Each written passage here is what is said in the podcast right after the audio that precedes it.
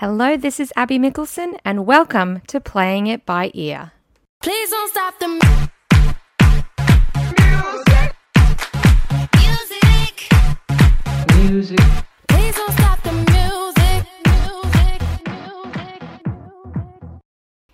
Hello, and welcome to a brand new episode of Playing It By Ear. I would like to begin by acknowledging the Daramuragal people, traditional custodians of the land on which I record today, and pay my respects to their elders past and present. I extend that respect to Aboriginal and Torres Strait Islander peoples listening. Coming up on today's podcast, I speak to two members of New Zealand 80s band Dosage B, one of which is my dad, and I will also be reviewing Eminem's new album as well as taking you through my top seven songs of the past seven days. Before we get into that, let's have a look back at the week that was in music news. Explosive allegations have been made against actor Shia LaBeouf, including by Australian singer songwriter Sia. She alleges he is a pathological liar and conned her into an adulterous relationship. Speaking to Angela Bishop on Studio 10 this week, she revealed he was even originally cast in her upcoming movie, Music, a role which has now been given to Kate Hudson. On what would have been David Bowie's 74th birthday this coming January, a filmed version of his musical Lazarus will be aired online. The musical, penned by Bowie, made its debut in New York in 2015 before heading to the UK for a sold out run at the King's Cross Theatre a year later. In exciting news for fans of the Netflix miniseries Song Exploder, the second edition is now out, showing the making of iconic songs like When We Were Young by The Killers, as well as newer releases like Love Again by Dua Lipa. Hrishikesh Hirway once again breaks down that wall and takes us so intimately inside the minds of these creators. And sadly, for all Little Mix fans, myself included, Jesy Nelson has left the group. After an extended break for mental health reasons, the announcement was made earlier in the week. Jade, Leigh-Anne, and Perrie will be continuing on as a trio, and I am sending my best wishes to Jesy. Well, for the final episode of the year, I thought I would keep it close to the family. I have two special guests today. The first is my dad, Stephen. Hello, father. Hello, Bugs. How are you? Good, how are you? I'm very well. Well, thank you for joining me. And our second guest, you might know him as the host of the New Zealand Project or Seven Days, or one of New Zealand's top comedians. But I know him as the lead singer of my dad's college band. Hello, Jeremy Corbett. Hey, how you doing, Abby? Great to be on your podcast. I wasn't aware that Stephen was going to be on it, so Oh, but sorry. let's do that. it anyway. let's do it anyway. We'll push through. We'll push through. Yeah, let's So, push through. if you're a little confused, my dad and Jeremy were two thirds of a band called Dosage B in the 80s. Dad was on drums, and Jeremy was, of course, the front man. I actually managed to dig up a little news report from 1985. Have a Oh, boy. listen to this. It seems there's another smaller New Zealand city that wants to have its own special music too. Some bands in Palmerston North are getting ready to make their own records. Jackie Ma reports. If you want to buy a record, um, we haven't got one yet.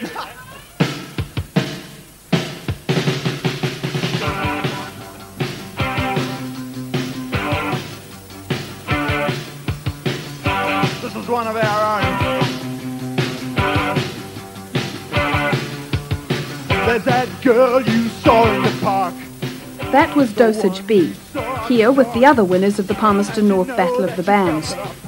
Students at Massey University were fed up with not getting enough homegrown music, or for that matter, keeping it in Palmerston North when they found it.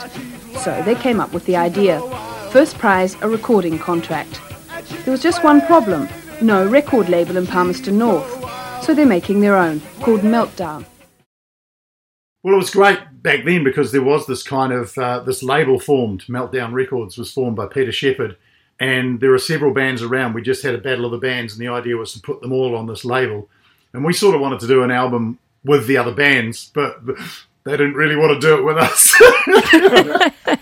I remember one of them complaining that I, all I kept saying is I wanted to, to play to my grandchildren, and they didn't think that that was they didn't think that was serious. They didn't, and but on that, we, um, I remember when we actually did cut this album, and it, we were helped by John Haynes from the local, the late great John Haynes from what was 2XS, the local radio station. So it was recorded in their studios and put together on an old um, eight-track machine, and you know the, the the quality and all of that was very, you know, just didn't have the tools that you have today to make it sound amazing. But he did a great job.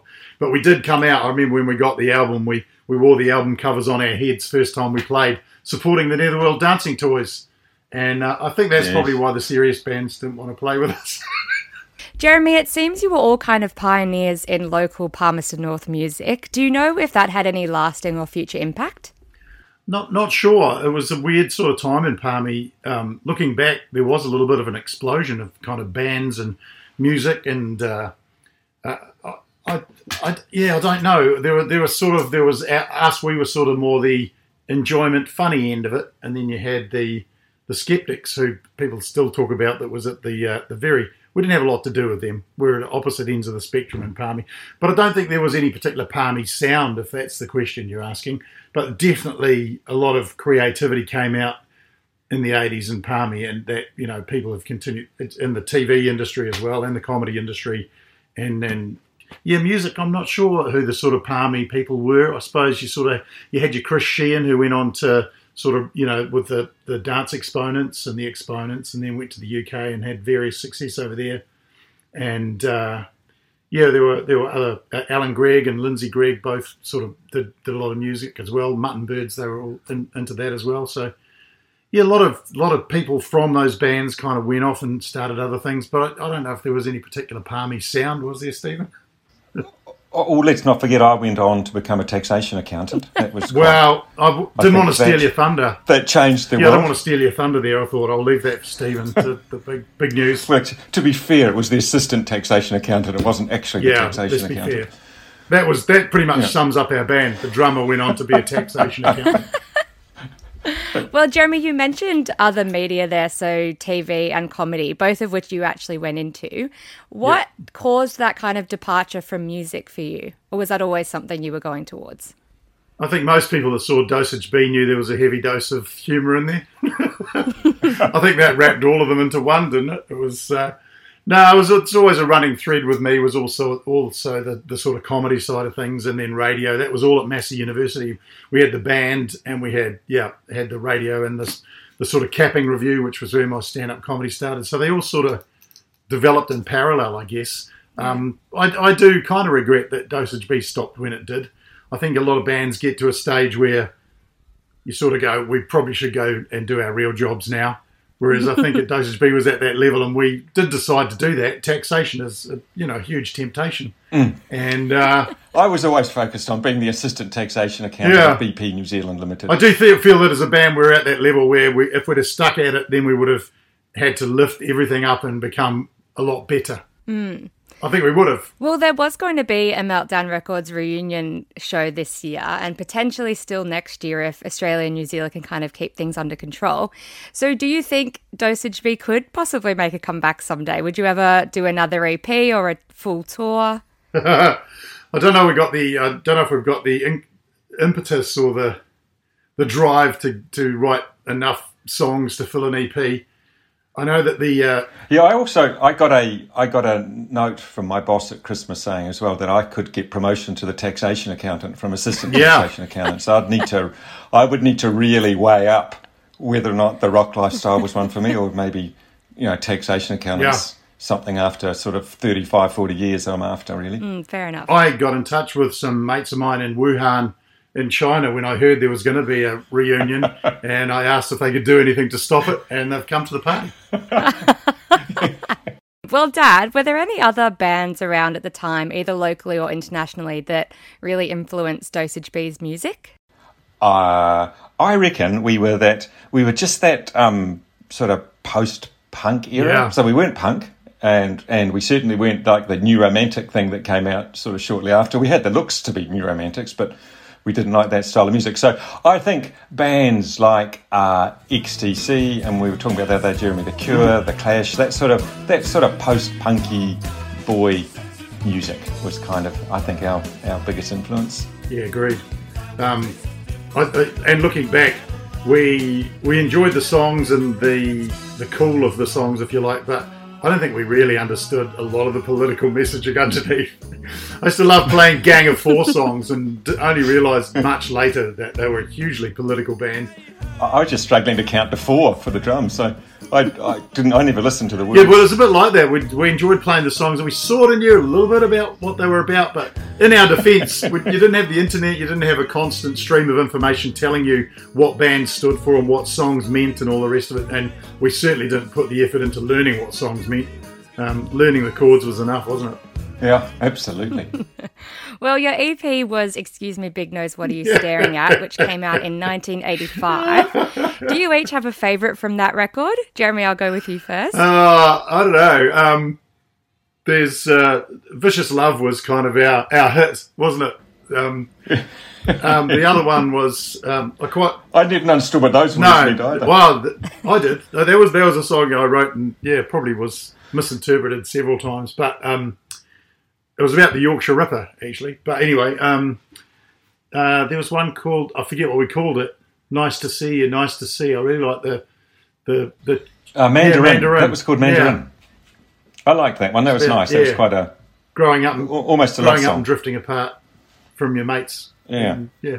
Luckily, that's Oh, it wasn't a love song. Oh no, that's right. It was about growing up and drifting apart from your mates. There was a little bit of that in it as well. But I like, I like, I like the, um, I like, yeah, all the parts in that song. I really liked. Cool. Well, let's have a listen to those two songs now. Oh boy, that's punishment. Maybe snippets of each song. yeah. Don't make people sit through like a full seven minutes of dosage B. I know just what to do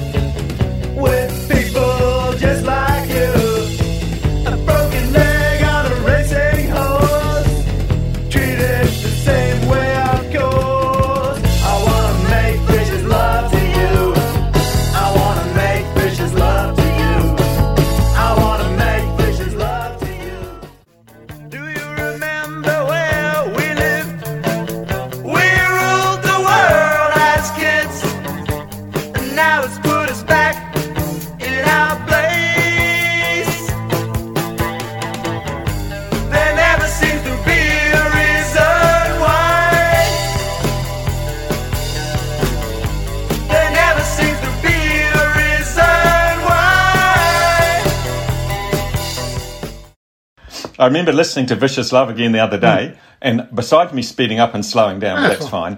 I made seven, seven very well identifiable mistakes. Really? and uh, but yeah, but remember we only had a very short period of time, so that was it. We just did one bang. Thank you very Yeah, much. f- from memory, we went in like obviously the radio station wasn't using that at the time, so I think it was late at night, wasn't it? Did we go in and Yes. record it? We had like an hour or something. yes. It was great though. That's all we wanted to do was make it. All we wanted to do was make a record, and that was what irritated a lot of people as well. Well, don't be too hard on yourselves because I actually found an article earlier today that said Yeah. that that record sold 300 copies very quickly. So Yes. you were a big deal. So don't play it down. Oh yeah. Well, I let's not forget, I had a big We had a family. huge family, a lot of connections, and we were friends with the surf club. There was, uh, yeah, there was almost a guaranteed 300 sales just there. That's great. I'd be very surprised if someone who didn't know us bought it. That would be maybe, but I don't know. I know there are a lot of boxes left over. I'm, I'm in my office at the moment. I can see three copies of it up on the wall, four copies of it up on the wall there right now. I, I had a couple of Well, boxes. that's funny because I've got 296.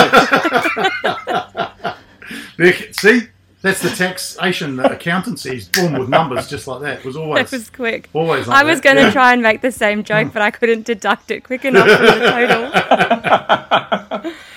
oh dear. Well, Jeremy and Dad, thank you so much for joining me on Playing It by Ear. Before I let you go, this is the last episode of the year except for my Christmas special. Mm. So, what music have you been enjoying in 2020?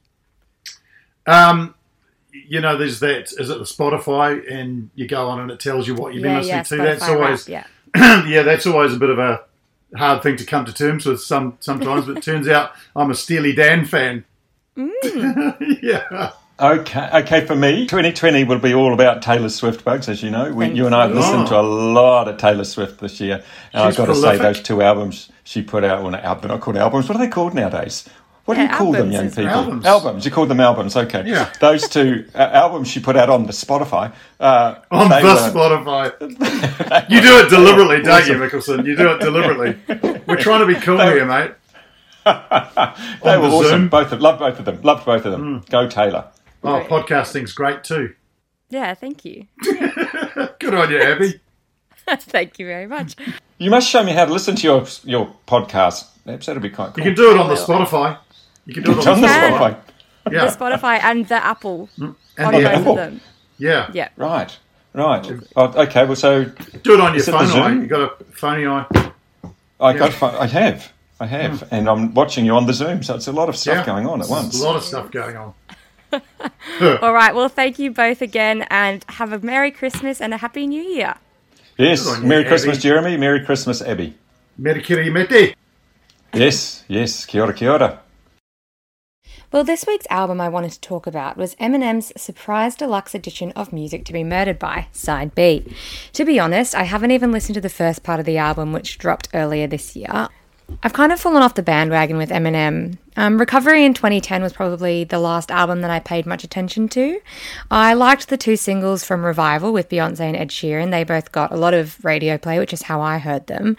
But my library of Eminem songs consists much more of his early thousands and even late 90s works. Those I think were definitely his golden years. And look, overall, I did enjoy this album.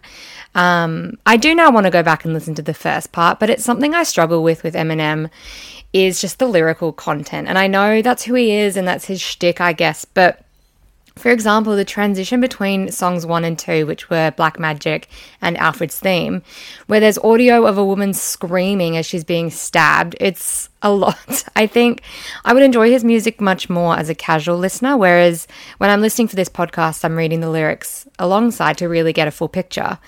I know like Slim Shady has his alter ego, but I just I can't I get caught up on it. And is he really his alter ego? And is that an excuse for some of the things he says? I, I really struggle with it, but I tried to put that aside to just get through the album objectively, and I did actually enjoy a lot of the songs. He even references in Tone Deaf, he says, It's my alter ego's fault. I liked this song, but it's again, it's something I always think about Eminem in the way that obviously rap music is traditionally a black community, and whether you think he appropriates it or is playing tribute to it, either way, I always wonder would he get away with half of the stuff he says and does if he were black? And I'm not across all rap music, it's generally not a genre I lean towards, so that might be a completely uneducated suggestion. But could other people get away with having this kind of misogynistic and sexist alter ego? I don't, I don't know. Even in Book of Rhymes, he talks in the song about how people want Slim Shady back and how he used to write music for the people that were listening to it. And so it kind of suggests that he's grown since then. But then he uses a slur against disabled people, and it's like, have you progressed or not? I don't, I don't understand. But moving on to Alfred's theme, I really liked it. It kind of brought back remnants of old school Eminem. A bit crude, taking the piss, kind of like My Name Is or Ass Like That. Gnat was interesting. It came out with a music video, so I assume it's the lead single. I found it a little strange, kind of the COVID song no one needed or asked for. I don't know, it was only really memorable to me because of the COVID references. Otherwise, I would take it or leave it, except, except for the last verse when the piano and sax and brass band came in. It was incredible. Let's have a listen to some of that.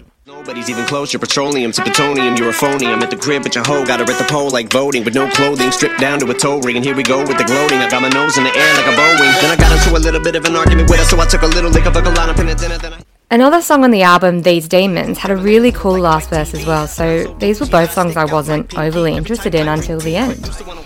My two favourites on the album were Higher and Discombobulated. I especially loved the chorus in Higher. Let's have a listen to some of that.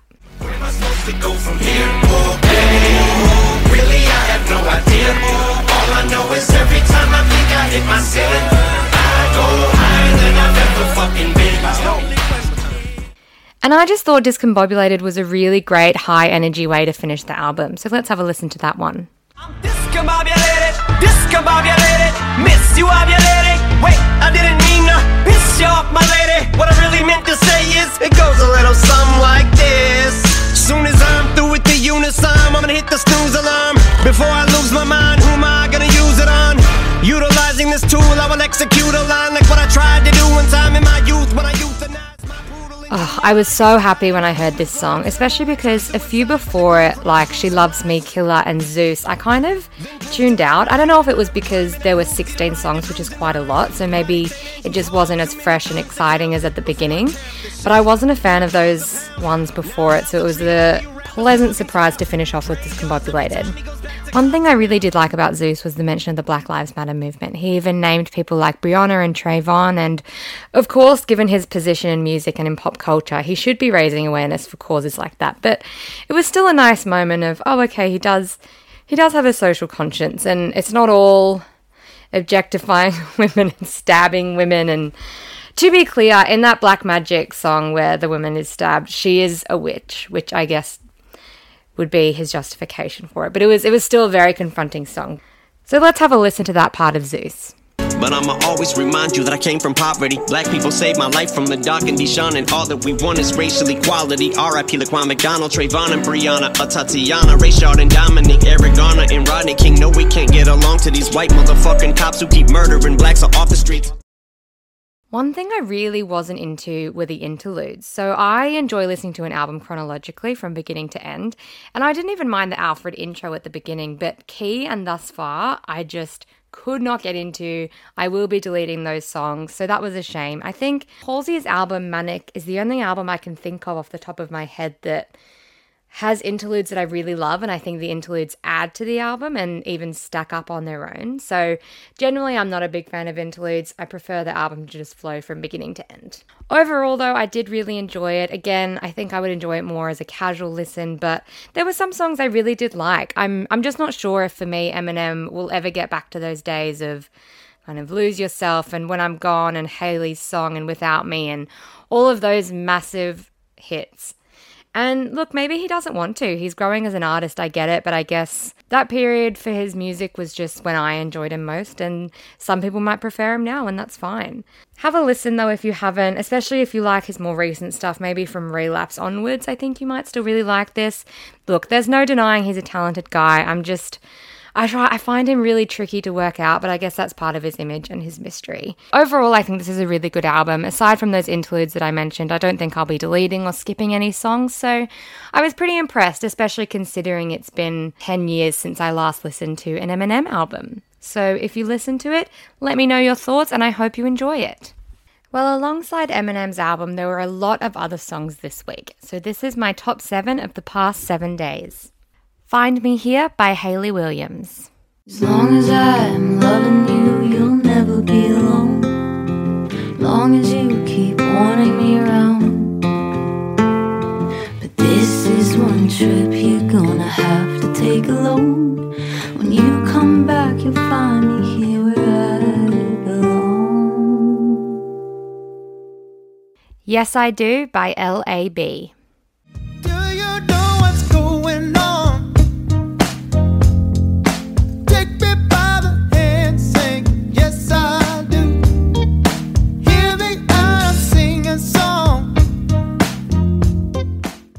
Celadon and Gold by Maggie Rogers.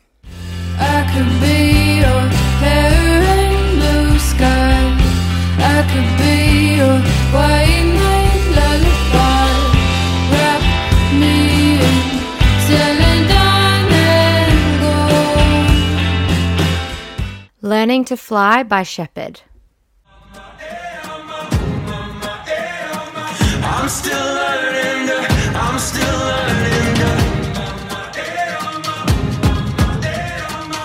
I'm still learning, I'm still learning to fly. I'm still learning. Weaponry by Mike Posner. I like you more when you're taken. Oh Lord, you're good at this game. Don't do me dirty. Show me some mercy, darling. Please lay down your weaponry. Get in the Way by Glades. I know I've put up a real fight, real fight. Told myself, you know this ain't right, ain't right. Almost like I got my hands tied, hands tied. But I know, yeah, I know it feels right. My mama told you we're not supposed to. She thinks you're bad. And finally, Oh What a Mess I'm In by Hayden Calnan. This might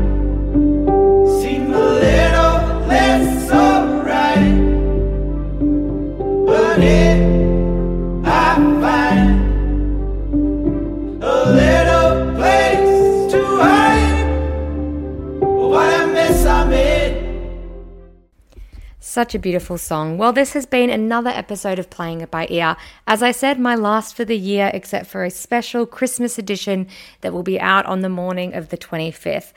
Thank you so much for listening to the past few episodes. I will be back next year, so please continue to share and rate and subscribe to the podcast over the break. And I will leave you with my song of the week, which this week, in honor of Jesy Nelson and Little Mix, is I Won't from their album Get Weird. Bye! I got my pride, my self respect. Need nothing more, want nothing less. Cause all that I got should be enough make me work. Cause all that I want is to love and just be loved.